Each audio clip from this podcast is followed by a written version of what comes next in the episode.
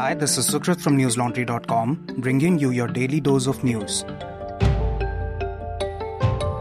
Today is Wednesday, the 4th of October. A day after NewsClick's founder Prabir Purkayasth and HR head Amit Chakrabarti were arrested in a UAPA case and over 35 journalists were questioned, the media outlet said in an official statement that it was an attempt to stifle fearless voices. It said that no agency has been able to establish any offense against the organization so far, despite scrutinizing a large amount of evidence over the last two years. The police are investigating the organization for terrorist acts, raising funds for terrorist acts, and conspiracy and offenses by companies. The case was lodged against the company in August after a New York Times report alleged that NewsClick received funding from American businessman Neville Roy Singham and was part of a global Chinese propaganda. NewsClick called the article bogus and denied the allegations. It said, and I quote, the special cell of the Delhi police has not referred to a single article or video that they consider to be Chinese propaganda. Unquote. Amid the crackdown by the Delhi police, the United States issued a statement urging the Indian government to protect the rights of journalists, saying that it is aware of the allegations against NewsClick. Multiple organizations such as the Editors Guild, the Press Club of India, and the Network of Women in Media called the action against NewsClick an assault on press freedom in India and an attempt to muzzle the independent media. Listeners, the Delhi police's action against NewsClick is yet another attack on independent media in India. My colleague Pratyush Deep spoke to some of the journalists associated with NewsClick over the Delhi police's line of questioning and what transpired in the police raids. You can read his report titled NewsClick Arrests Journalists Asked About Farm Protests, Views in Opposition. We're able to bring you stories like this only because we're an independent news organization. We don't rely on ads, just you, our subscribers. And if you aren't one already, head on to newslaundry.com slash subscribe and choose a subscription plan of your choice. Our subscription starts at only 900 rupees per quarter. Last night, a cloudburst over Sikkim's Lhonak Lake caused a flash flood in the Teesta River basin, leaving a trail of devastation in the state. At least five people lost their lives in the flood, and 23 army personnel have been reported missing, the PTI reported. The flash flood reportedly started at around 1:30 a.m. It was exacerbated by the release of water from the Chungthang Dam, which increased the water levels by 15 to 20 feet. Gangtok SDM Mahendra Chetri said, and I quote, Five bodies have been recovered from Golitar and Singtam region, while three persons were rescued from Golitar. 23 army personnel have been reported missing and 41 vehicles submerged under the slush. Unquote. Several towns around the Tista River basin have been affected by the flood. These include Dikchu, Singtam, and Rangpo. Schools have been closed until 8th October in Mangan, Gangtok, Pakyong, and Namchi districts. The Enforcement Directorate arrested Aam Aadmi Party MP Sanjay Singh in connection with the money laundering and Delhi excise policy case after conducting raids at his residence today, PTI reported. The ED alleges that the policy allowed cartelization and favored dealers who paid bribes. The AAP leader hasn't been named in any of the five charge sheets filed by the ED in connection with the case. However, the charge sheet filed against another AAP leader, Manish Sisodia, named Sanjay Singh for being involved in the financial dealings that eventually landed Sisodia in jail.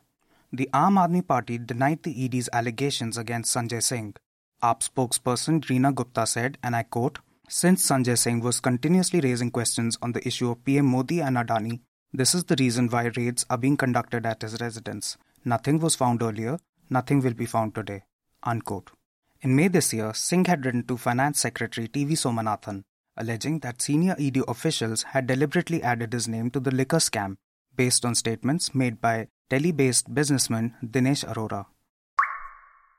An FIR was filed against Shiv Sena MP Hemant Patil today for allegedly forcing a government hospital's acting dean to clean a dirty toilet at the hospital in Nanded.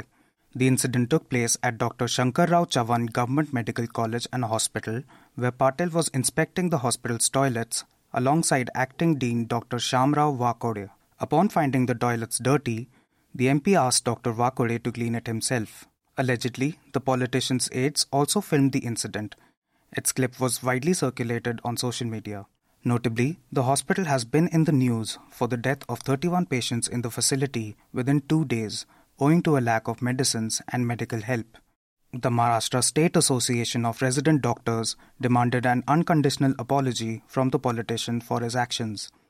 The association said, and I quote, After witnessing the event, the doctors and the subordinates of the college's administration's top brass are left with hopelessness and despair that despite their best efforts in managing patients with a serious lack of resources, they are being made the scapegoat of the failure of the administration in providing quality healthcare. The Indian Express reported that the Vanchit Bahujan Aghadi party's members also staged a protest yesterday demanding police action against Patil. Subsequently, Patil was booked by the police under multiple sections of the IPC, including the Scheduled Caste and Scheduled Tribe Prevention of Atrocities Act and the Maharashtra Medicare Service Persons and Medicare Service Institutions Prevention of Violence and Damage or Loss to Property Act. Today, scientists Moungi Bawendi, Louis Brus, and Alexei Ekimov won the 2023 Nobel Prize in Chemistry for the discovery of quantum dots. These quantum dots are clusters of atoms that are used to create colored light in a variety of applications, from LED screens and lamps to medical equipment. The Royal Swedish Academy of Sciences hailed the work of the three scientists for adding color to nanotechnology.